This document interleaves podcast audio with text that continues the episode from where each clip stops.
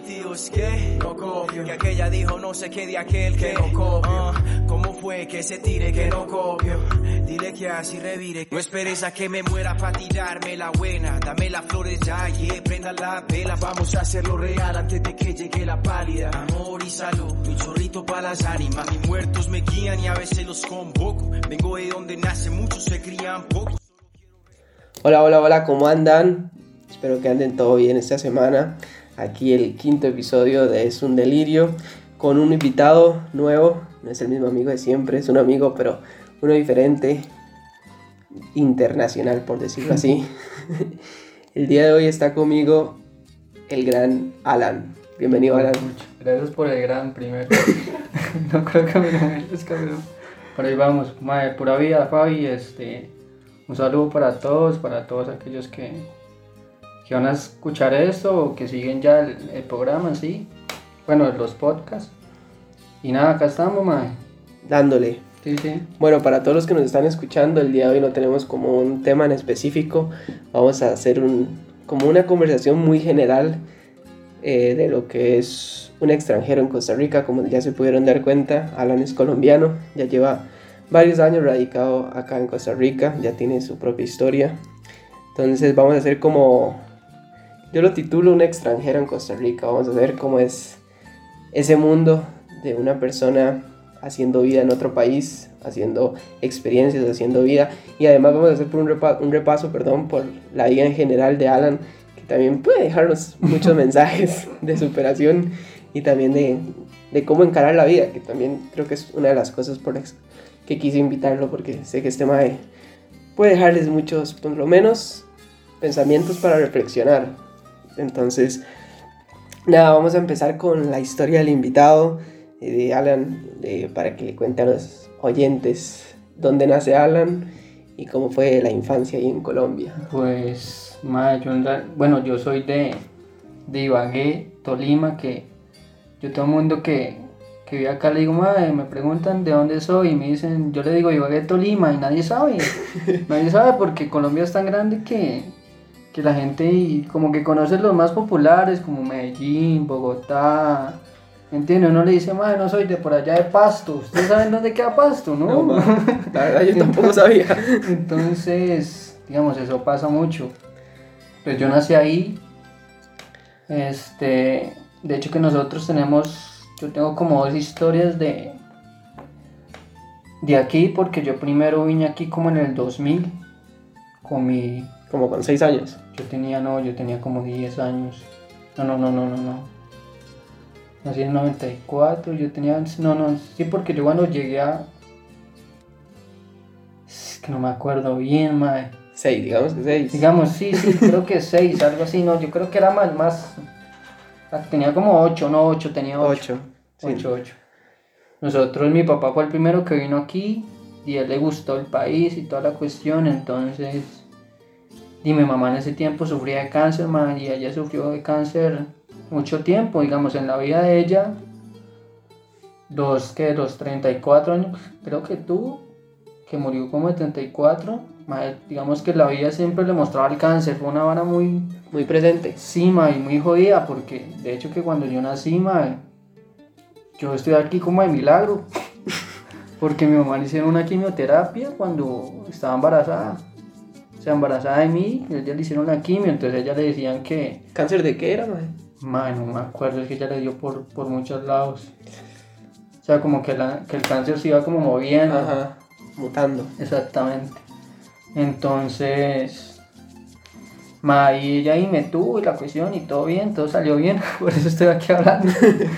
y, y después di, nos vinimos para acá porque ma, en Colombia es muy jodido el tema de la salud. O sea, si usted no tiene seguro o, o billete, ma, se le va a morirse, viejo se le va a morir, entonces... Y mi papá decidió traerse acá, acá le hicieron quimios y acá pasamos unos dos años y yo estaba en la escuela, pasaba tiempo con ella, pero más ya ella estaba muy mal, entonces nos devolvemos para Colombia. Ya en Colombia, pues nosotros allá vivíamos con mis, con mis abuelos, porque mi mamá ya estaba en las últimas, entonces ella, ella falleció como a los seis meses. Nosotros llegado Colombia. haber llegado a Colombia, exactamente. Entonces, perdón. Tranquilo. Entonces, mae, ya después y ella murió y nosotros empezamos a pasar cosas jodidas en Colombia, mae. O cosas así como que, mae, a veces no teníamos que comer porque mi papá, y es mi papá y todo, pero mae, la verdad es que hay padres que, que no son buenos padres, o sea, como todos, hay madres que son Sí, sí. como todo, entonces digamos que él nunca pudo darnos esa estabilidad, entonces nosotros íbamos de la casa de mis abuelos a otros lugares y hay veces que él y madre se iba porque estaba con alguien, entonces el man nos dejaba solos y el man nos decía, no, vaya a la tienda, que ahí le fían, vaya ahí, que ahí le fían, o es así, man, entonces, y la estábamos pasando mal. Y ma, de hecho que mi hermana, mi hermana vino la primera vez que nosotros vinimos como en el 2002 Que es la hermana mayor. que es, la hermana, ma- que es mi hermana mayor, y ella este, se quedó aquí. O sea, ya no se fue para Colombia, sino que se quedó aquí. Entonces ella en, en esos años que nos estamos allá fue a Colombia. Y madre, y vio cómo vivíamos y toda la cuestión y cómo estábamos nosotros y ella decidió traernos por aquí, madre. ¿Y usted ya tenía cuántos? Yo tenía como 14 años, Ah, bueno, sí, entonces ya. Como en el 2008, por ahí. como en el, en el 2009. Ah, 2009, sí. Sí, sí. Ma, y ahora que usted dice lo de que algunos sirven para ser padres y otros no, ese es un tema que han hablado actualmente con su papá. O sea, que ustedes en una conversación le dice, pa, es que usted la verdad le faltaba. Sí, lo he hablado muchas veces, madre, de hecho. Y él lo acepta. Lo he aceptado, pero yo, yo a veces siento que tengo mucho rencor. Por, porque yo siento que quizás él nunca tuvo la madurez para ser padre o la madurez para llevar su propia vida. O sea, no sé, O sea, él siempre ha sido muy impulsivo. no, no tenía como algo planificado. Nunca, y- exactamente, y nunca fue centrado. Yo creo que eso es una vara que, ma, que el día de hoy es una vara que soy yo, digamos, yo soy demasiado centrado, ma, yo meterme, digamos, no, sí, súper centrado, ah, pero, pero no sé, yo meterme en las cosas que se metía mi papá, ma, en la vida. En la vida. O sea, O sea, yo tra- lo- trata como llevar... digamos que, digamos, ese, eso que pasó con mi mamá y con mi papá me convirtió en lo que soy hoy, digamos. Entonces, se puede decir que siempre hay que verle el lado bueno a las cosas, ma, en realidad. Mae, sí, tiene razón. Ahí está la primera reflexión. Mae, y, y hablando ya de su mamá, que usted dice que siempre fue como el cáncer estuvo muy presente en su infancia y todo. ¿Usted todavía como guarda como ciertos recuerdos o siente que ella está presente en su vida? Mae, sí la pienso mucho, digamos. Yo creo que muchos, casi todos los días la tengo presente. Y es una especie de motivación también. Es una especie de motivación, pero a la vez siempre digo, trato como de desprenderme de ella en realidad.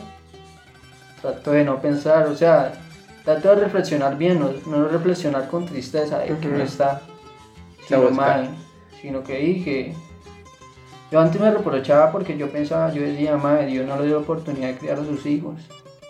O O sea, sea, sí veía, veía como enojado. Sí, sí, o sea, sí crió a mi hermana, pero mae. Y estábamos yo y mi hermano. Que Eran los menores. sí, sí, y era, y yo me imagino que ella quería, quería o quiere, donde sea que esté, no sé. este, que estemos bien, digamos. Sí. O sea, sí es como una compañía diaria. Sí, mae, pero yo no lo siento así como, como decir, mae, es que mi mamá es un espíritu, o sea, es espíritu y, y no sé, yo la siento cerca, yo siento cerca ese espíritu, no es algo así, sino que es como más, como que yo miro al cielo y, mae, mami, todo bien y... Algo más estoy". reflexivo. Sí, sí, no es algo así como, como algo más íntimo, no sé. Y su hermana, que sí la tuvo más tiempo, ¿usted le ve cosas de ella? Sí, el carácter. Sí, ma, la, la disciplina, yo creo que eso es algo que, que marcó mucho lo- mi pensamiento de mi mamá, ma, que era muy, muy estricta y era así súper brava.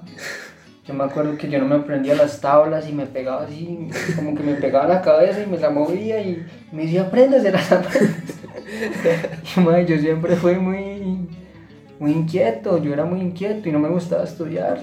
Y entonces era un dolor, madre. Me acuerdo que una vez me pegó, me dio un, un fajazo, madre, y me reventó aquí. Uf.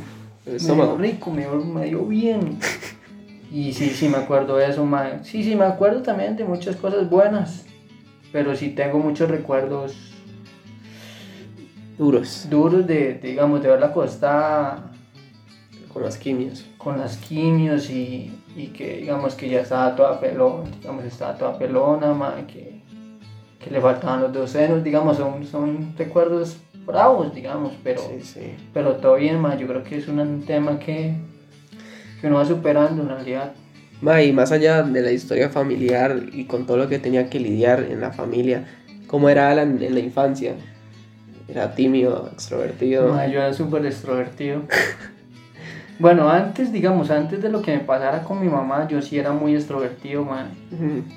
porque yo era como un estilo mi papá, que mi papá habla y habla y habla y habla, habla y habla y nunca, nunca se queda callado. Yo era un estilo así, porque más yo me acuerdo que, que mi hermana me decía que a mí me decían el paisita. Los paisas son los de Medellín, los de todos esos lugares le dicen paisas. Y ellos normalmente hablan mucho, mucho, mucho, mucho. Entonces había un, un, un amigo de, de una prima mía que, que me decía el paisita porque yo hablaba un montón. weón. De hecho, mi hermana me dice, May, ¿viera usted cómo era de pequeño? Usted es totalmente distinto, usted era todo extrovertido. Y yo, qué cuento. Y esa, esa forma de relacionarse con la gente también era como una forma de escapar de todo lo que le pasaba. O tenía ya otras cosas como ir a salir, ir a jugar con los amigos, un Yo deporte. siento, yo siento que sí, sí habían ciertas distracciones, pero yo siento que, cuando uno está pequeño no asimila tanto eso, man. Sí, o sea, está, no está Como consciente. Uno sí, está, uno sí sabe que perdió a alguien, Ajá. pero uno, uno está en otras cosas. Digamos, como que no reflexiona tanto como ya cuando uno va madurando, digamos. Antes había muchas distracciones, más y uno niño que no Sí, hacía, sí, sí. Entonces sí había muchas distracciones. O sea, se siente que si hubiera sido con más edad, posiblemente lo hubiera pegado más. Sí, me hubiera dado más duro. Sí, claro. Más porque conviviría más tiempo con ella. Entonces, cuando usted se vino en el 2009 con su hermano, con Ronnie, eh, se vino a vivir con su hermana. Sí, sí, sí, ma, de hecho, el primer día que yo llegué acá lo tengo así tan marcado, la verdad. O sea, yo me acuerdo de todo, pero yo me acuerdo, yo me acuerdo que nosotros llegamos aquí y yo cuando iba bajando en el avión yo veía así todo oscuro, yo veía, yo, yo decía, "Vija, acá seguro hace mucho frío, pensaba yo. Ma, llegamos y ya vimos a mi hermana y toda la cuestión y llegó ahí con un, con un muchacho de la familia de un muchacho conocido de la familia del esposo de ella. Entonces como que el mae era de esos piratas. Entonces el mae nos fue a recoger ahí al, Al aeropuerto. aeropuerto. Mae, entonces la verdad es que yo fuimos y mi hermana así pendiente de nosotros hablándonos y todos y yo ahí con roñecitos callados. Y nosotros jugábamos en Colombia una vara de las placas que si tenían dos, num- o sea, si tenían los números iguales, a uno le pegaba un puño al otro. Entonces, nosotros íbamos en eso, digamos, en, en las carreteras en Colombia íbamos jugando en eso, si tenía, digamos, 2, 0 y 2, también le dábamos, o sea, si, si un número estaba en el medio de dos que eran iguales, le dábamos. Entonces nosotros veíamos las placas acá y eran diferentes, man. Entonces nosotros no sabíamos cómo jugar.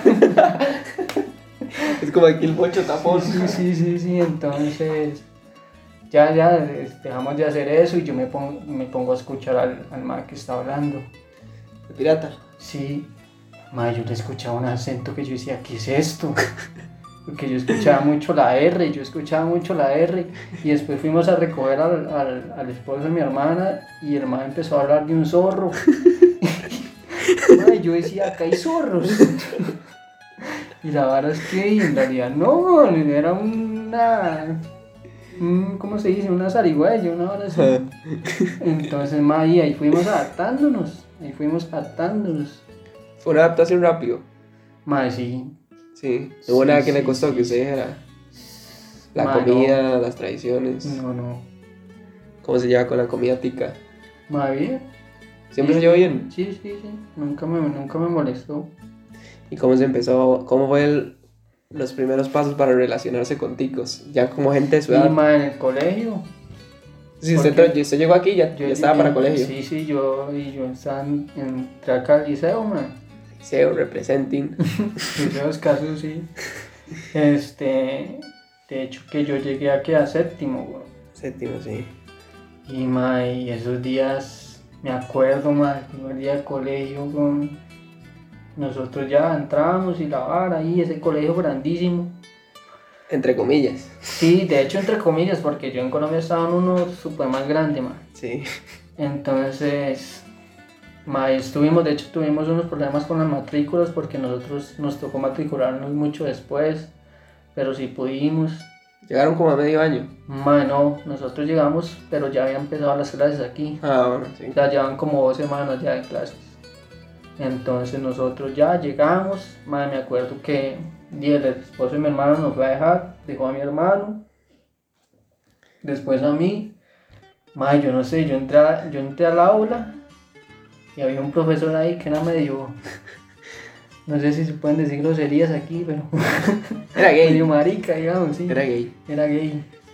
Entonces, ma, el man se queda viéndome así y es- eh, este ma de, el esposo de mi hermana le dice, que él viene de Colombia, entonces para que lo adapte y toda la cuestión. Ma, ya entramos y el man me tocaba mucho la, la cabeza y este man. y le dice, no, es que él viene de Venezuela, de Venezuela, ma. Yo, y no le acaban de decir que de Colombia y, de Venezuela.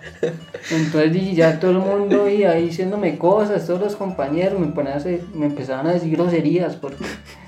En acá- sí, sí, acá habían el cartel de los sapos y todo eso, entonces como que la gente Sí, se identificaba mucho con eso y me preguntaban que qué significaba tal cosa y tal cosa. Era la sensación. Sí, sí, ahí fui, ahí fui y la verdad es que de hecho que de los séptimos era el más lacra de todos. Sí, La sección usted. Mae, no, la sección, todos eran unos, unas lacras, mae. Me tocó el peor séptimo de todos. Madre, qué ganas de preguntar quiénes estaban ahí, pero mejor no. Mae, entonces di yo ahí empecé a estudiar y la cuestión, pero O sea, se adaptó rápido la loquera del liceo. sí, sí, de hecho que hacía más loco que estudiar. No, no, Sí, entonces ya estamos viendo que la adaptación fue bastante sí, rápida. sí, mae. ¿Y su hermano? ¿Se juntaba También, con él? también, sí, sí, de hecho que me juntaba mucho con mi hermano, con mi hermano siempre, me ha sido siempre. Para arriba y para abajo. Siempre, siempre. Y con, con otros amigos. Ay, qué gracioso la historia del liceo. Porque los que estuvimos en el liceo sabemos que es así. Hay unas Sí, cuantas sí, fichitas desde siempre. Mae, nunca tuvo, nunca experimentó como una xenofobia o varas que usted decía discriminatorias. ¿En el liceo o a, lo, o a lo largo de que llevo aquí? En los primeros años, que es como la adaptación.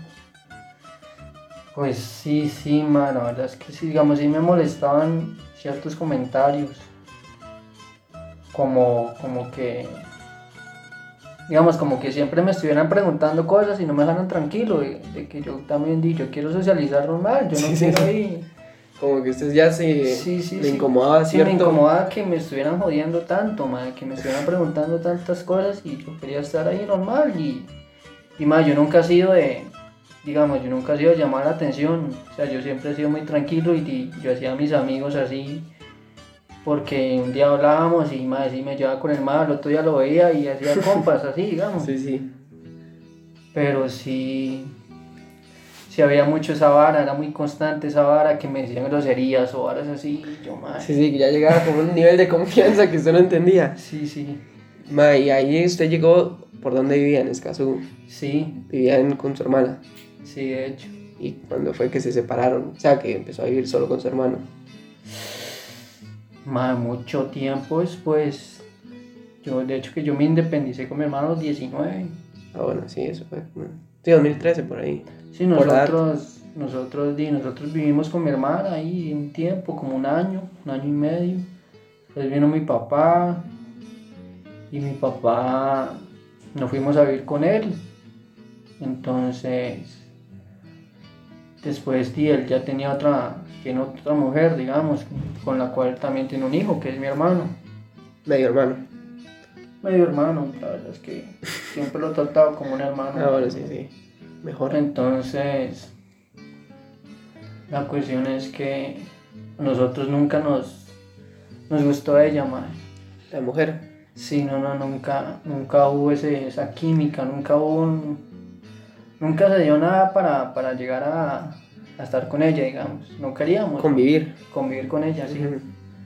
Entonces mi, mi papá se la trajo para acá, entonces y nos tocaba vivir con ella, ma, y nosotros en ese tiempo, y ma, a mí me iba súper mal en el cole, a mi hermano sí le iba bien, él siempre le fue mejor. este, y a la larga ahí yo pasé séptimo, después empecé a repetir, no, empecé a hacer octavo y ya tenía como 16 años. Y nosotros dijimos, no, más salgámonos y trabajemos y Los dos se salieron. Sí, trabajemos y nos ponemos a estudiar de noche. Entonces yo me acuerdo que una Navidad, mae, mi papá nos consiguió un trabajo en, en una chocolatería que estaba ahí en San Rafael. Ajá. Y nosotros empezamos a trabajar ahí una temporada ahí de diciembre. Y mi hermano sí era como más pellizcado, digamos. Entonces el mae empezó a trabajar ahí. El mae ya tenía un brete. Y yo no tenía trabajo, pero yo miraba a ver qué hacía. O, o no hacía nada, mae. En realidad, no hacía nada porque yo, yo en ese tiempo lo que hacía es salir con, salía con una huila y lavar. Entonces yo nada más veía la huila y, y después me iba para clases. Y la ya. vida no le preguntaba, "Ma, ¿usted qué hace? Sí, yo, yo les decía que yo estudiaba, pero no estudiaba. ¿no? Ma, y, de- y en ese tiempo, en ese tiempo me salió un trabajo en una, tapiz, una tapicería ¿no? En Escazú. en Escazú con un, con un amigo ahí, el, mae, el tío era el dueño de la tapicería, entonces él empezó a trabajar ahí, me dijo que fuera, mae, empecé a bretear y, y ahí como que empecé a ganar ya un- una plata ahí, mae, pero el mae que me había contratado, que era el tapicero, el, digamos, el mae que cortaba las telas o hacía esas cosas, el mae jaló y me dijo, no, donde yo me vaya yo me lo llevo porque usted sabe y que yo no sé qué, y el nunca me llamó. Lo tramó, ma. Sí, sí, sí. Entonces di, yo empecé a buscar brete y no encontraba, no encontraba y di, ma, yo no tenía papeles en ese tiempo y yo era menor de edad. Será muy difícil. Y su hermano todavía.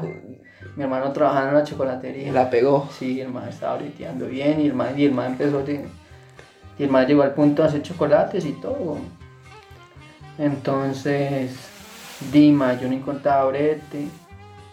En ese tiempo decidimos montar como un negocio familiar. Y nosotros en ese tiempo íbamos con mi papá, y- pero mi papá y se vino a vivir con aquella señora, ma, y O sea, que ustedes estaban empezando a maquinar el plan de irse. entonces, Dima, en ese tiempo el más se, se fue la señora. Y entonces mi papá se fue detrás de ella. Entonces y nosotros empezamos a vivir con mi hermano otra vez. Ya con mi hermana fue que decidimos montar el negocio, ma, que era un, como una soa en Heredia ahí por la una. Se llamaba La Sabrosura. Qué buen nombre, madre. La Sabrosura. Y era de platos colombianos. eran platos colombianos y, y comida casera, o sea, también vendíamos casados o cosas así, empanadas. O sea, usted en ese tiempo estaba viviendo en Heredia. Sí, yo vi en Heredia como seis meses. Y le iba bien el negocio, madre. Mae, no. No, La no, no, no. La verdad es que nunca nos pegó y de hecho que es- y nos tocó cerrarlo. Nos tocó cerrarlo y, y después di, ya, ya empecé a vivir con mi hermana otra vez y Ronnie volvió a la chocolatería. Y el mae lo querían ahí, entonces tenían como un brete ahí. Y la cuestión es que mae, ahí en, di ya con la familia de, de mi hermana y ellos, mae, ellos como que me decían, mae, que como haga algo y la vara, ¿me entiende? Como que... Sí, ya lo empezaron a socar. Entonces ya sí, yo ya me, yo, yo me sentía mal porque, y- no me sentía mal, pero me sentía raro porque yo y la familia, vamos, es mi hermana, pero y ellos ya se van a hacer una vida, o sea, Ajá. yo tengo que también morderme y, y hacer mi vida, Sí, sí, o sea, no quería sentirse como... como así, como ahí recostado. Exacto. Entonces, madre, yo, yo en ese tiempo pensé en, en vender empanadas y la vara, empezar a hacer empanadas y empezar a vender. Y la cuestión es que en ese tiempo mae, me salió la residencia. Ese día, mae, uff. Se la pegó. O sea, yo creo que para, para un extranjero, mae, tener la residencia es una felicidad porque son muchas varas que a usted se le abren, digamos. Aunque tampoco no puede limitarse porque hay mucha gente que no tiene papeles y brete agua. Ajá. Pero es como Pero, que. pero sí es algo, un- como una seguridad. Exacto. Entonces, madre, yo ese día que, que me dieron la residencia, yo estaba súper feliz y la vara. Entonces, yo empecé a hacer currículos y empecé a tirar pum, pum, pum, pum.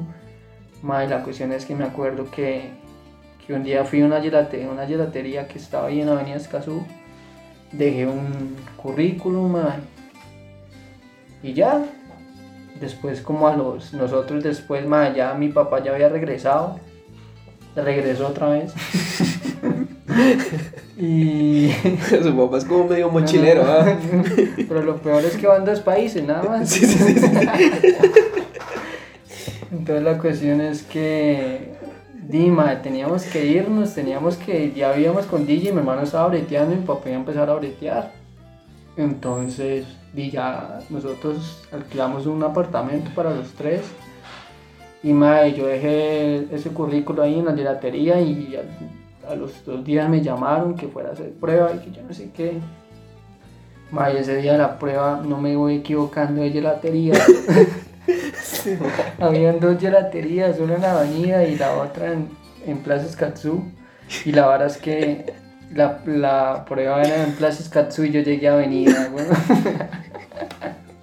Madre, entonces salgo yo corriendo, madre, salgo yo corriendo y pasé ese puente corriendo, madre, llegué a, a Plaza Katsu y me, me atiende ahí la que está haciendo entrevistas, una italiana. Y me dice, yo solo te puedo dar cinco minutos porque llegaste tarde. Yo no importa, hágamela. Hágamela. Entonces madre ya me la hizo. Y ya yo me fui, me acuerdo que yo me eché la bendición cuando jalé, madre. Y ya, ¿Y qué era la prueba? No era una prueba, era una entrevista. Era una entrevista. Ok. Solo que hay muchas veces que si hay gente que le hacen las entrevistas y se queda ese día ahí haciendo la prueba. Entonces, mae, a los dos días me llamaron y me dijeron que hiciera la prueba. Mae, la cuestión es que ya yo fui a hacer la prueba y yo siento que me fue bien. Pero hacía falta algo, mae, hacía como falta algo de mí que para yo quedarme con el trabajo.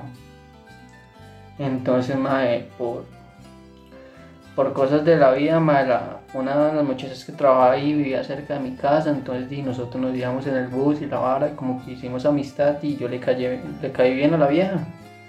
Entonces ella decía que ella pensaba que yo sí necesitaba el trabajo porque en realidad sí lo ocupaba. Entonces, mae, yo le empecé a poner pum, pum, pum y ya en un mes ya estaba bien, estaba volando y la vara. O sea, se lo dieron. Sí, ya, ya, ya me lo dieron y ya me pagaron seguro y, y yo empecé a bretear, mae. Y ahí tenía. Tenía 19 años. O sea, se le abrió la puerta. Sí, se me abrió la puerta y ¿Cuánto Y- duró ahí, madre? más de 3 años. Ah, bueno, sí. Y la cuestión es que en eso, digamos, en, en lo personal, ya mi papá y mi papá otra vez se iba para Colombia. Como que le gustaban los aviones. No, no, no, él, se, él dijo, el madre se fue para Colombia a traerse a la señora, Otra vez. ya mi hermano. Entonces nosotros le dijimos, bueno, si usted quiere traérsela a ella y a, y a Mateo, y le toca buscarse un apartamento y nosotros nos quedamos aquí donde vivimos nosotros, porque ya nosotros queramos independizarnos y vivir solos y ni más que a nosotros no nos cuadra ella. Entonces él dijo, sí, sí. Y, ma, y, y nos, nosotros nos independizamos. Y ahí di, yo trabajaba, Ronnie trabajaba. Entonces ma, estábamos pichudos, la verdad empezamos como a vivir esa época de, de privacidad de cada uno y de que, ma, de que uno podía hacer lo que sea, llegar a la casa a la hora que le dé la gana y, y hacer lo que le dé la gana, weón. O sea, uno tenía la obligación del brete, nada más. Sí, sí, sí. Y ya lo tenían. Y ya lo teníamos y, y hemos sido buenos trabajadores, entonces di. ¿Cuál fue Bien. apartamento, madre? ¿El de allá abajo en Escazú? No, nosotros, nosotros vivíamos en el Carmen. En el Carmen. Nosotros vivíamos en el Carmen, madre. Y ahí empezamos a bretear, pum, pum, pum, y a comprarnos nuestras cosas. Ma, y su hermano en la chocolatería todavía. mi hermano en la chocolatería, yo en la gelatería, ma, y la gelatería me estaba yendo bien, en realidad siempre me fue bien. Ma, y ahí empezamos y la cuestión es que nos pasamos de casa. No sé si usted fue allá abajo, a- Ah, sí, ahí fue donde los- yo los conocí, madre. allá por como la calle que va para el Cora. Ajá. Pasamos. Era una entradita. Una entradita. Ah, sí, yo me acuerdo. Que íbamos Que para yo una vomité, fiesta. que yo vomité por ahí. Que íbamos para una fiesta. ¿no? Sí, sí, sí. Yo. Sí, yo creo que ese día fue el que yo, el día que yo lo conocí a usted. Sí, madre. De hecho, la primera, la primera frase que dijo este fue: Más, ya tiene 18. Yo, no. y ya tenía como 19, madre. Yo sí, madre. Sí, ahí, Ah, ok, sí, sí, yo me acuerdo de la acción. Sí, sí, ¿cuál? Curry fue la fiesta, creo, en un barcillo. Sí, sí, sí, Y sí. yo me acuerdo cómo terminó todo. Sí, sí, yo no me acuerdo. Andaba pelo largo. yo me acuerdo a, a Ronnie agarrándole el pelo y tranquilo, parce, vomite. Sí, man. Sí, yo me acuerdo. pucha. Madre, lo conocí, sí. Eso fue como en el 2016. Sí, por ahí, nada. Por ahí. Más sí, y ahí seguí, y nos pasamos a vivir ahí abajo y cada uno tenía su, cuar- su, su cuarto, entonces era más privado todo. Y más, yo en ese tiempo breteaba, me metí al gimnasio, porque di, yo breteaba en las noches, o sea, yo entraba de 5, entraba a 5 y salía a las 11 o entraba a las 6 y salía a las 12. Y más, y empecé ahí, me metí en el gimnasio y la vara. Y, y más, y era, eso es lo que hacía, digamos.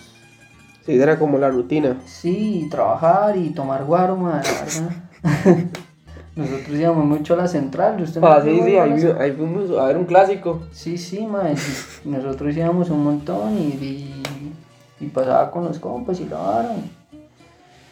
Y ya después mi hermano, ma, ma, tenía que hacer la vuelta de la residencia, ma, y la cuestión es que el mae se la rechazaron, como la residencia, entonces el mae decidió como, el mae dijo que se iba a volver a, a Colombia y que yo no sé qué, entonces...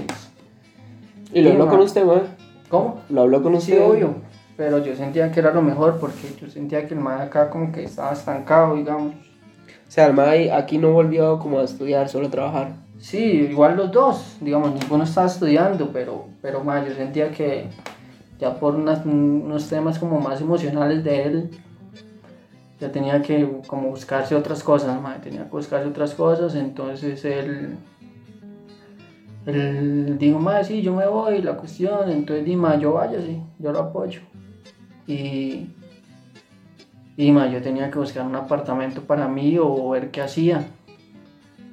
Entonces la cuestión es que él me ofreció irme a vivir con los, con los suegros de él, bueno, con los suegros, que me hicieron muy buena nota y la vara, pero yo no quería vivir con alguien, yo, yo quería estar solo, man, en realidad.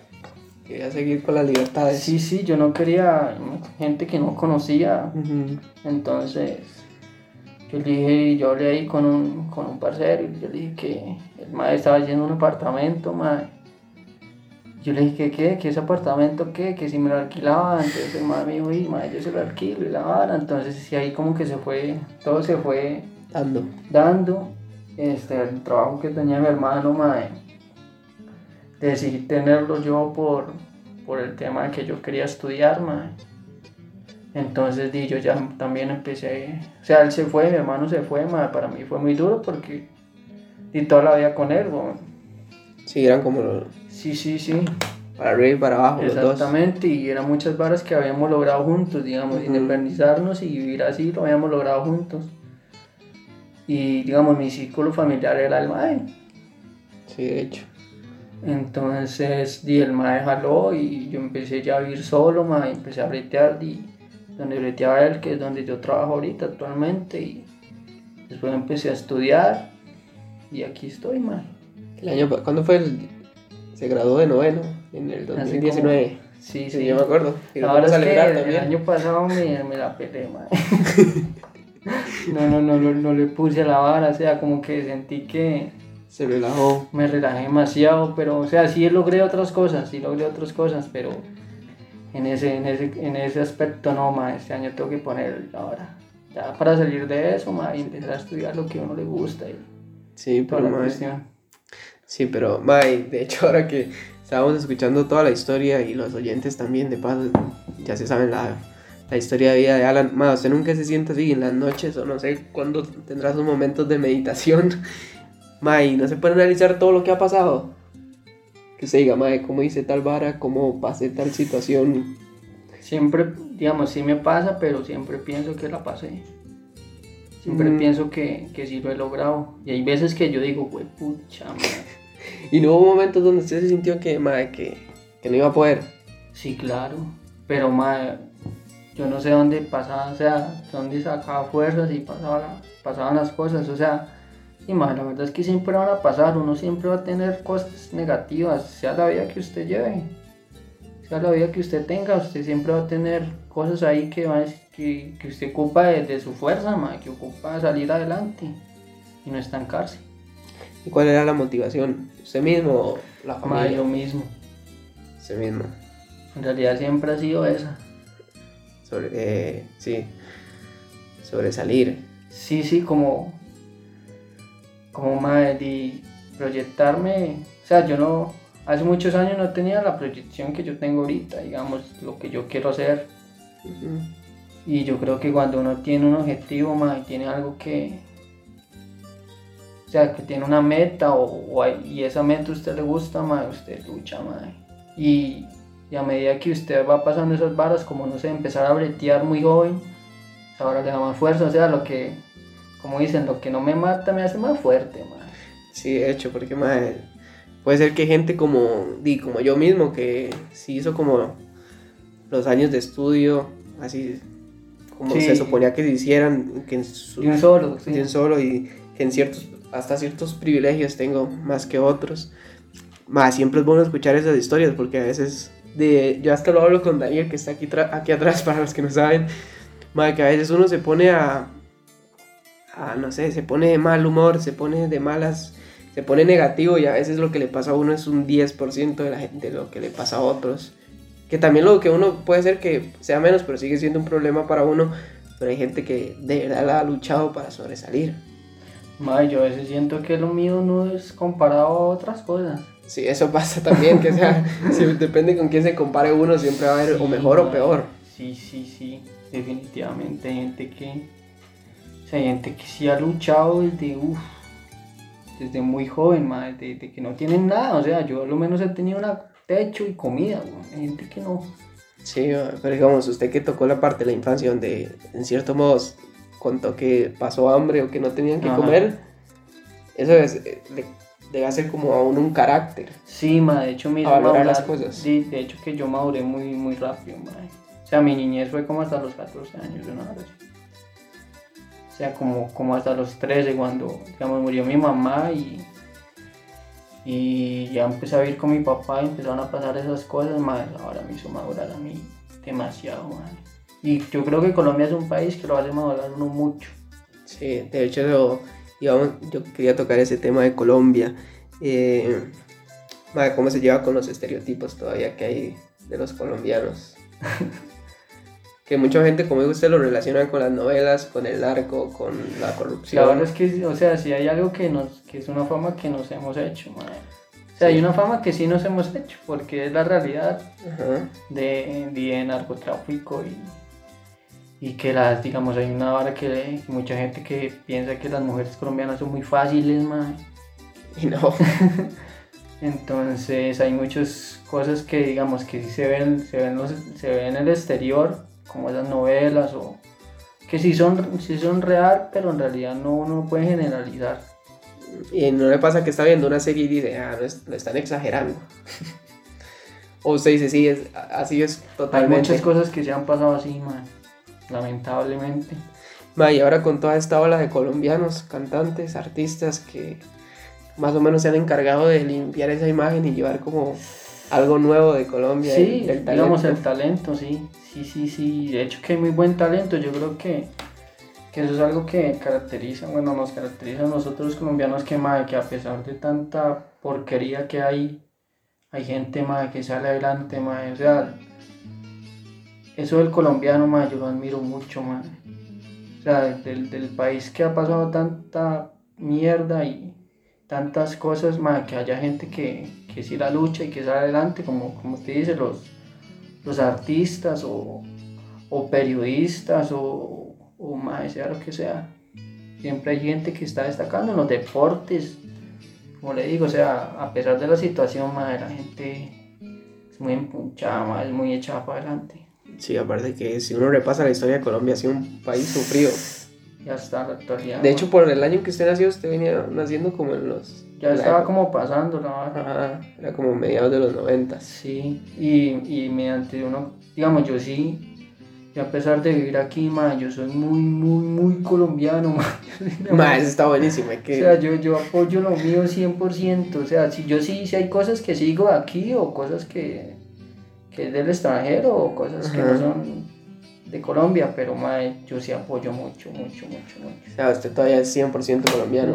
Mae, desde, desde la música hasta los programas de radio que escucho, hasta los humoristas. O sea, no lo estoy diciendo que 100%, porque sí me distraen otras cosas, pero mae, Ujú. sí, sí lo apoyo mucho. Entonces, y con la xenofobia, que ahora lo, medio lo tocamos, pero sí le ha tocado como lidiar con parte Pero ¿en qué, en qué sentido?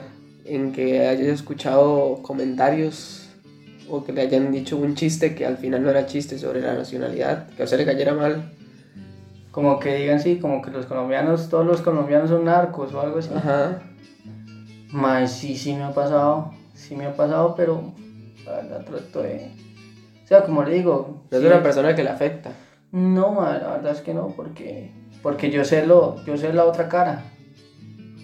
O sea, Sí, hay gente que, vivido. sí, hay gente que solo sabe eso. Digamos, la gente que dice que el colombiano es narcotraficante es porque solo ha visto eso, no ha visto el otro lado. Ma, Hay mucho, mucho, mucho extranjero que se va para Colombia y se queda, weón. De hecho, que había, había un comercial que decía que el riesgo el riesgo, el riesgo no es como morirse, sino el riesgo es quedarse, En Colombia. sí. Porque, digamos, en la época de la guerrilla, de las del- de los paramilitares, más en esa época se juntaron los tres, las tres pestes, weón. La guerrilla, bueno, más, como cuatro, la guerrilla, los paramilitares, el narcotráfico, Pablo Escobar, el cartel de Cali y todo eso, y el narcoestado, porque en realidad la corrupción en Colombia yo creo que es el mayor mal. Sí, aparte que el Estado, si quieran o no, tenía cierto apoyo hacia el narco. Sí, Le porque era que lo financiaba todo. Pucha, cuidado, nos... no escucha esto algún, algún político y nada. Salimos en las noticias mañana y muerto. toco madera. Sí, sí, sí. Es que imagínese que hasta eso, man, digamos, hay colombianos que, que usted no puede decir ciertas cosas porque si no lo van matando. De hecho que... No digamos nombres. Sí, digamos, de hecho que ma, hay- hace poco me vi una, una novela que yo no la agarré como una novela, sino como un documental, digamos, quitándole el, el lado de la novela, que es el romance y toda esa vara, de un, de un periodista colombiano que se llama Jaime Garzón, que, ma, que el mae siempre dijo la verdad y la verdad lo mató. El más de anteojos. Sí, Que lo, sí, que lo asesinó. que Lo lo mandaron a matar. Carlos Castaño. Ajá. Sí, yo creo que yo había escuchado a ese periodista. Entonces, di, ma, y como él han pasado miles, bueno, han pasado muchos. Ma, y, y una cosa que le quería preguntar, ma, ¿y ¿cómo se lleva con la gente que, ma, no sé si decirlo así, pero tontamente enaltece una figura como Pablo? Que se sabe que postean en Facebook idola- frases idolatrando al mae, no sé, enalteciéndolo, poniéndolo en un pedestal a un mae que al final era un genocida, porque Pablo era un genocida. Sí, sí, la verdad es que, aunque, digamos, aunque está eso de, de, de genocida que, que sí lo marca mucho, más, más sí hizo cosas buenas. De hecho, una de las veces que fue a cortarme el pelo hace poco fue con un colombiano y yo le hice la misma pregunta. Y el mae me decía, es que hay dos maneras de verlo. Ujú. Está la gente a la que ayudó, que siempre le va, a- le va a hablar bien de Pablo. Y a la gente que se vio afectada por Pablo, siempre le va a hablar mal. O Entonces, sea, como- no, no es una hay un consenso. Sí, en realidad no es una justificación, ¿por qué no? Porque en realidad el daño que hizo no lo paga todo lo que dio. no, yo tampoco No lo creo paga. eso. Pero sí hizo algo. Sí, hizo algo por el... Era como una especie de Robin Hood. Sí, de, Pero- hecho, sí. de hecho que en unas entrevistas que le hacen el mal, el mal le preguntan eso. Es Robin Hood. Que sí, en Pero al final, los medios... ¿Cómo es? los medios no justifican los, los actos. Ajá, no justifican el fin. En fin. Pero sí, ma, hay gente como que... A mí sí me choca que lo... O sea, habría que leer más sobre el ma y saber las historias completas. Sí, pero a mí sí me choca como la gente que lo trata de poner como en un pedestal de... De que todo lo que hizo fue bueno, cuando al final sí hizo, sí hizo sus cosas. Es como este ma de Popeye cuando se siente todo orgulloso de, de toda la gente que mató casi que con orgullo. Sí, bueno. Y es que era la mentalidad de ellos, man, era, era como pensaban ellos. Digamos, yo creo que Pablo estaba... Y la sociedad colombiana, ma, usted cuando vaya siente que ha sanado. Uf, no, man. Hay gente que todavía vive con eso. No solamente con eso, sino, sino por la violencia que hay todavía, man. Colombia es un...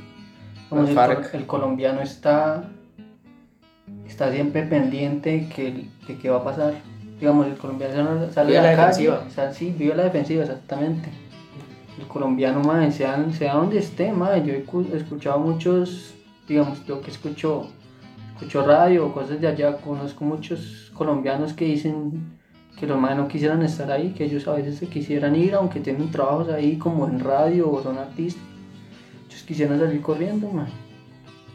Pero los, los colombianos son muy nacionalistas, aman mucho la sí, son patria. patriotas. Porque Sí, usted, usted ve artistas tipo J Balvin y está siempre con la bandera nunca esconden como esas raíces. Sí, sí, en realidad sí hay que sentirse orgulloso, man. La verdad es que sí hay cosas por sentirse orgulloso. A pesar de tantas cosas. Ma, y del tico, que hay algo que le criticaría al tico. En confianza, mae. Ma, usted sabe que, Algo que usted haya detectado de que los no, ticos. no, no, no sé, no, no puedo. No puedo. no puedo porque, ma, yo llegué aquí y para mí esto es como mi segundo hogar, es mi segundo país. Entonces yo no, yo no puedo hablar mal de, de la gente que me ha apoyado. De la gente que, por eso es que estoy aquí, ma, y yo, ¿dónde, estu- ¿dónde estoy, weón? En Costa Rica. Uno tiene que ser agradecido con el país que lo ha acogido. Entonces, ma, y yo sí puedo quizás, no sé, quizás si se pudiera devolver o hacer vida, podría escoger ¿En solo una. ¿Cómo? Podría escoger solo uno. Sí, me quedaría aquí. Costa Rica. Sí. Sí, sí. Ah, es que Costa Rica. O sea, sí, sí, sí puedo, digamos, sí, a veces puedo cuestion- cuestionar quizás como el, el pazismo que hay aquí, que acá hay mucho, como, como que sí, hay mucha paz y es muy bueno, pero a veces es negativo la paz, o sea, tanta... Como que pasan cosas y nadie. como que nadie hace nada. Ajá, o sea, yo también lo critico. Ma, pero de personalidad, yo siento que los ticos somos muy serruchapisos, mae. y lo estoy diciendo yo que soy tico ahí para que no se la agarren Y, con el me mae. ha pasado, a mí me ha pasado con ticos, pero, pero man, no, no, no, no, no puede generalizar, la verdad. Sí, yo muchos. no, yo no generalizo, pero es algo que creo que todos los ticos coincidimos, mae, que tenemos, creo que una sociedad bastante serruchapisos. O que nos incomoda el éxito de los demás. Que eso también es algo que deberíamos tratar algún día. Sí, sí, yo creo que en realidad cada, cada país, cada, cada cultura tiene sus cosas, man. Más, sí. Y. ¿y dónde se ve a futuro? ¿Cuáles son sus planes? ¿Cuáles son sus sueños? Dima, yo quiero. Quiero viajar, quiero. Quiero irme de aquí, aunque. A O sea, conocer no- nada más. No, no, no, no. A vivir otras culturas. Ya vivir otras cosas. Porque. Digamos que. Hay cosas que uno lo mueven, digamos, como, como el hecho de, de yo querer estudiar periodismo, más esa hora me mueve a mí un pichazo. Esa hora para mí, para mí es lo más importante que hay en mi vida ahorita. Es un sueño profesional. Sí. Entonces, Ma, ¿y de dónde viene ese, ese gusto por el periodismo? Madre, nació con el tiempo. Digamos, lo primero, lo primero que yo me enfoqué fue en el fútbol, digamos, yo empecé a ver fútbol y, y a mí me gustó mucho que, digamos, en Colombia yo no veía fútbol, madre. Yo y veía lo, lo local, lo fútbol nacional de ahí. Pero, pero ya fútbol europeo yo empecé a ver aquí, cuando yo llegué en el 2009 yo empecé a ver la Serie A, yo dije, "Ma, ¿qué es esto? Entonces yo empecé a ver la Champions y en ese tiempo estaba el equipo de Guardiola y eso era una, una máquina, entonces ma, yo me enamoré ahí, Yo también. me enamoré, entonces... Y yo seguí, yo seguí en mi cuento, yo no pensaba ni, ni, ni en estudiar periodismo ni nada. Y madre, bueno, empecé a trabajar en el trabajo que yo estoy actualmente por, por cosas así. El destino me metí ahí en, en un, en YouTube y con un youtuber que el madre habla del Barça. Y el madre empezó a hablar y, y madre, yo lo escuché la primera vez y yo me fui, como- yo me fui como, como La trama. uf, me fui en la trama así, súper, súper metido. Y mae, después yo empecé a escuchar y escuchar más, escuchar más y después escuchaba uno colombiano por allá, entonces empecé a escuchar mucho periodismo, pum, pum, pum. De pum, todo. De todo. Entonces, pum, pum, me metí, pum, pum, pum, pum. Y en O sea, si, Colombia, viene alguien y le habla de política, usted se puede sentarse a hablar tranquilamente. pues ahorita en la actualidad, no mucho más. Porque, Pero sí se defiende. O sea, sí, sí, sí me defiendo. Pero, digamos, con lo del tema del fútbol, mae, sí, Es la pasión. Sí es como que lo más lo que más me enfoco aunque a veces tengo ciertas como que más yo digo hijo pucha el, el fútbol no es más importante que otras cosas pero Dicen que el fútbol es lo menos importante de lo más importante. sí pero en realidad es que es que la gente dice eso pero mae, la gente también pierde tiempo en otras cosas Sí. O sea, la gente se le puede decir, no, es que el fútbol no es importante, pero mae, quizás ponen a ver una telenovela, eso es importante. Entonces, mae, o sea, es cuestión de enfoque nada más, pero sí siento que que sí, Que cada quien o sea, la suya. Se haría, se haría y mi meta es hacer periodismo deportivo, pero sí me gustaría mandarme ya a otras cosas como la política, ya lo social, sí me gustaría también. Me ha hecho que cuando uno está en la carrera de periodismo no se da cuenta, se va ¿Qué abriendo, es, qué es? Se va abriendo. Sí, qué es realidad lo que quiero. No, no, pero se va abriendo, digamos. A Usted entra, usted entra queriendo ser periodismo deportivo y luego se da- cuando se da cuenta eh, le tocó llevar periodismo político y, y se enamoró de la vara. Entonces, pero eso también es importante, estar abierto. Creo que si usted llega con la mentalidad cerrada, Sí, se puede llegar a aburrir porque tiene que llevar muchas cosas que no tienen sí, que ver sí, con de deportivo. No, de hecho, me acuerdo cuando usted me dijo que quería estudiar periodismo, fue el- creo que en- cuando íbamos para San Carlos en un McDonald's, me dijo, madre, quiero estudiar periodismo. Yo le dije, madre, lléguele. Pero, madre, yo me acuerdo perfecto de eso. Madre. Pero, madre, otra cosa es que... eh, creo que también el periodismo deportivo ha- últimamente, en los últimos años, se ha hecho una mala fama, ¿verdad? que es como una especie, también se lo decía Daniel el otro día, se ha vuelto también como un show de chismes, qué rumor viene, qué rumor va, y a veces la gente lo que quiere es que le expliquen el fútbol, o sea, un parado táctico, un parado... Sí, es como más farándula, digamos. Ajá, Sí, mae, digamos que de hecho que, digamos, en España eso ahora, desde hace, uh, desde hace tiempo lo Sí. han hecho, mae. Y es que eso es lo que vende, eso es lo que vende tristemente. Eso es lo que vende lamentablemente, sí. No la y yo siempre he pensado que, que el periodismo, mae, el periodismo es información. Entonces, yo siento que que el periodismo usted puede hablar de lo que le dé la gana, mae. El periodismo nada más es investigar y hablar. O sea, Pero hablar con fundamentos. Exactamente, con un criterio. Con un criterio y llegar a un mensaje. O sea, llegar a dar algo. No solamente la información y que ya usted le da la información y ya. Sino que usted le da la información y usted entienda lo que le están diciendo. Y que usted llegue a reflexionar sobre lo que leyó, sobre lo que está. Sí, mae. Entonces, para mí es eso, ma, y eso me gusta mucho en realidad. Pero mae, ahora que los menciona, yo creo que esa es una de las mayores cosas que yo le critico al periodismo nacional, mae, que son, es muy tibio. Y a veces opinan de algo y yo no sé si es el periodista por miedo o por qué, pero no da su propia opinión de lo que piensa del tema. O sea, hay tipo una, una manifestación en contra de algo y nada más lo informan, cuando el periodista también puede ser, puede crear opinión. Pero hay gente que para no hacerse enemigos, La cuestión es esa y también yo siento que hay ciertos intereses. no hay objetividad. Para mí en las noticias no hay Sí, objetividad. O sea, si no hay objetividad y ciento- ciertos intereses de cierta gente que no quiere que se sepa la verdad. y financieros sí también. Exactamente. Pero bueno, vamos cerrando el, el episodio de hoy. Está bastante entretenido. De hecho, fuimos a hablar tres horas, madre. Pero ahora que estamos hablando del periodismo, mae, para la gente que les gusta el fútbol, mae, eh, usted tiene una página, un blog donde lo pueden seguir, blog ¿verdad? En, el- en Facebook. Donde este, habla de, bueno, más o menos explique qué va el blog. Lo que yo hablo en realidad es de, de fútbol europeo, Ujú. de, de, y más que todo las ligas que puedo ver, como la italiana, la inglesa, la española y la Bundesliga. mae, He querido verlo, pero no, no he podido. Pero y ahí voy, voy subiendo contenido y voy subiendo cosas y, y para que lo busquen y se enganchen todos aquellos que, que les guste el fútbol y ¿Cómo lo pueden buscar? realidad futbolística en el Face, nada más ponen realidad futbolística y le dan me gusta y, y seguir. Y próximamente fútbol nacional. Uf, Elegí meterse ahí es polémico. es ¿ah? que madre, no, no sé, nunca me ha cautivado. En realidad, no estoy diciendo que sea malo, pero nunca me ha, No, nunca pero me sí. ha cautivado. Digamos, yo prefiero verme un partido de la Champions que ah, sí, yo también. Yo O sea, también. prefiero invertir mi tiempo. No, no, no, no, o sea, no quiero quedar mal. Pero, tranquilo. pero mae, sí prefiero invertir mi tiempo en ver el fútbol europeo que el de acá. Sí, sí he visto partidos, mae, sí, sí. O sea, sí podría hablar. Sí, pero, Pero- yo, de hecho yo me considero igual, no me considero fan de... Que a mí me joden cuando digo que yo no tengo equipo de aquí, pero más es que a veces...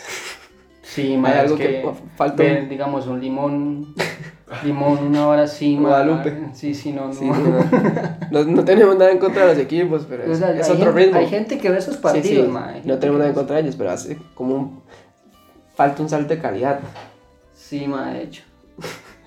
Está Daniel diciendo que él sí los ve. Vale, de hecho sí, ma, uno se pregunta qué está haciendo. Va viendo a Cartago. Sí, sí, este mae sí es Ma, fanático. entonces, ma, tenemos una sorpresa para Alan. Hijo de puncha. Tenemos una sorpresa como programa mexicano de invitados de alguien que le quiere mandar un mensaje desde su natal Colombia. Producción, mande el audio. Producción es Daniel para los que lo están escuchando. Mande el audio. ¿Qué dice, perro? Estoy en soy Ronnie, el hermano de Alan, desde Colombia, y también oyente de Es un Delirio. Pues eso lo hice para saludar y desearle a Alan mucha fortuna, desearle muchos logros en sus proyectos, en todo lo que haga, sobre todo en la cuestión del periodismo, que sé muy bien que es su sueño y más enfocado en el, periodismo deportivo, que es su pasión. Eh, yo sé que todo eso, lo que está surgiendo con él, todo eh, lo hace crecer mucho, madurar mucho, tanto como persona y como también profesionalmente, a ser más abierto con las personas, a escuchar más, a dialogar más con las personas, que todo eso le va a ayudar a hacer, bueno, a tener una retroalimentación de información que va a ser una herramienta muy importante en lo que él hace. Y pues también es, eh, saludarlos, sal- saludarlos a ustedes con ese proyecto que es un delirio que me parece algo muy, muy chiva, como dicen allá. Es, eh, bueno, por lo que ven también somos colombianos, ahora mi hermano también es colombiano. Entonces, no, la verdad, muchos éxitos, muy buenas energías, muy buenas vibras y pues a despedirme como se despiden acá. Buena, mi perros. La buena. Sí, mae. Ma, algo que decirle a su hermano desde Colombia. Sí, no, mae, la verdad, ni me lo esperaba eso, la verdad, pero, pero chimba, chimba. Qué producción. Sí, sí, no, no, y la pegaron, la pegaron, porque eso es algo que yo he pensado y, mae, yo siempre he creído que, que para ser periodista uno tiene que hablar, mae, uno tiene que hablar y, y dejarse ir, y, y es algo que, que a lo largo de mi vida, digamos, con, con las cosas que han pasado y todo lo que, ac- que acabamos de hablar, yo siempre me he reprimido mucho. O sea, yo siempre he reprimido mucho mis, mis emociones y muchas cosas. Y hasta el talento. Y hasta el talento, sí, ma, y, y muchas fortalezas que, que yo digo que yo tengo, pero ma, hay veces como que, como que uno va a la nota y, y no las explota, ma, o se encierra, entonces yo siento que sí, ma, la verdad es que, que todo es positivo, esto es positivo, ese mensaje Ron es positivo y que estemos haciendo esto bien, ma. Mira que la palabra. Primero, gracias a Ronnie otra vez por mandarnos el audio desde Colombia. Ma, y ahora que usted acaba de decir la palabra clave positivismo, ma, de hecho, que hay gente que de hecho yo cuando lo conocí, Daniel también, creo que todos lo que, los que conocen a Alan coinciden, que mae, es un mae que uno le, le nota eso, que puede venir la mala, pero el mal la para de pecho y hace el gol. Y a veces uno por cualquier cosa se amarga y dura días de negativo, ma, pero usted se ve, desde afuera se ve que es un mae que venga la que venga y también por la historia de vida claro, que contó, mae, tiene como ese positivismo de siempre verle o tratar de buscarle el lado bueno a las cosas. Sí, sí, en Entonces, realidad. si quiere dejarle un mensaje a la gente que la está pasando mal, En realidad, ma, en realidad sí, sí he pasado momentos muy, muy bravos que, que, que el positivismo se me ha ido, en realidad se me ha ido, pero mae, que va, todos los días hay un nuevo día y todos los días hay que seguir, mientras usted tenga vida, perro, hay que echarle, hay que seguir para adelante, porque ¿qué, se- ¿qué va a hacer? ¿Usted qué es lo que quiere? O sea, ¿qué es lo que, qué es lo que usted quiere en realidad? hacer en su vida, o sea, es como preguntarse eso, ¿qué es lo que quiero hacer en mi vida? ¿Quedarme triste siempre o, o, o sea, y como dicen, después de, de la tormenta llega la calma y, y hay que aprovechar eso, mae, aprovechar la vida. mae. Me dejo sin palabras, mae. Yo creo que ese es el broche de oro para el capítulo de hoy, mae. Entonces, gracias a todos por escucharnos. No me voy con la, no se me olvidaron las recomendaciones de películas. Les voy a dejar dos la de esta semana. Eh, la primera es Un camino a casa, que creo que ya la gente la ha visto, que es más o menos un- una persona, un, un hombre que va en busca de sus progenitores después de muchos años, pero es un peliculón. La segunda es Diario de un motociclista, Diario de un motociclista, perdón, que es una biografía a los primeros años del Che Guevara. Ya sabemos que el Che Guevara es un personaje polémico que logra dividir las opiniones, pero la película es más o menos sus primeros años antes de convertirse en el Che Guevara, que es cuando recorrió Latinoamérica en su motocicleta, y es buena. Y básicamente con el mensaje que quería Hay algo, a la... hay algo que quiero, que quiero que se lo aprenda, que lo escuché, que yo creo que va a caer perfecto para, para esto. Dígalo. La vida es como el cine, solo que sin efectos especiales. Ay, esa no la tenía, mae. Esa la escuché, escu- escuchando periodismo la escuché. Ay, qué bien, mae. Entonces, y la frase de hoy que va muy en del lado de, de todo lo que hablamos con Alan, que es un extranjero en Costa Rica, cómo es la vida, hacer vida en otro país, con las buenas, con las malas.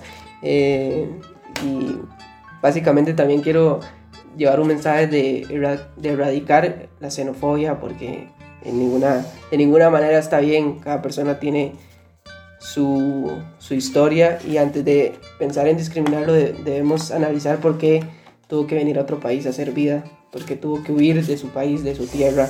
Yo creo que al final a nadie le gusta huir de, de sus raíces, pero quiero también llevar ese mensaje para erradicar la xenofobia y para sentirse muy orgulloso, como dijo Alan, que a pesar de todo él se siente 100% colombiano y se siente orgulloso de su nacionalidad. Quiero dejarles una frase de José Martí, que es un escritor colombiano, que dice, "Ma, ¿me puede dar luz?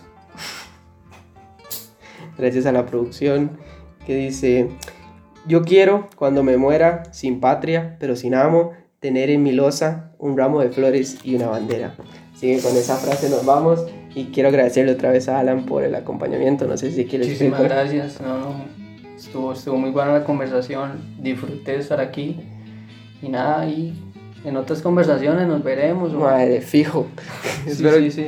yo sé que la gente les va a gustar ese capítulo. Y ya saben, realidad futbolística en Facebook. Realidad futbolística, sigan. Y ahí lo pueden encontrar. Nos vemos la próxima semana. Chao, chao.